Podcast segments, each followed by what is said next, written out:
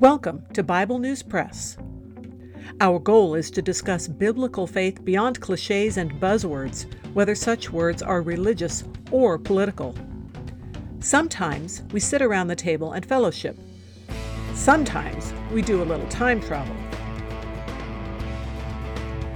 It is all part of our journey with our Abba Father, who has given us the key to life. We do it with Jesus, and we do it together. Welcome. Hello, I'm Laura. I will be reading Job chapter 18 from the World English Bible. Then Bildad the Shuhite answered, How long will you hunt for words? Consider, and afterwards we will speak. Why are we counted as animals which have become unclean in your sight? You who tear yourself in your anger, will the earth be forsaken for you? Or will the rock be removed out of its place? Yes, the light of the wicked will be put out. The spark of his fire won't shine. The light will be dark in his tent. His lamp above him will be put out. The steps of his strength will be shortened. His own counsel will cast him down.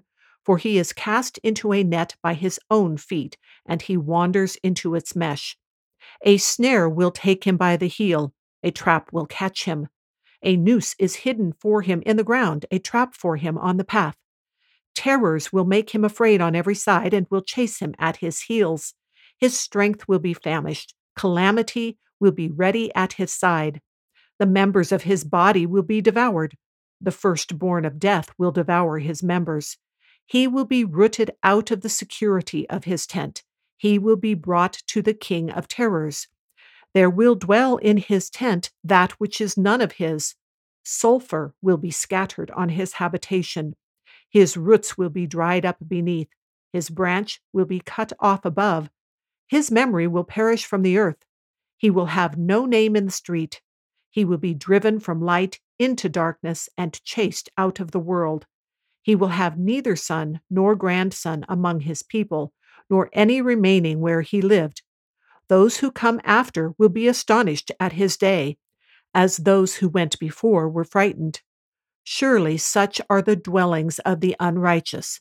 This is the place of him who doesn't know God. That is the Bible News Press segment for today, but not the end of our journey.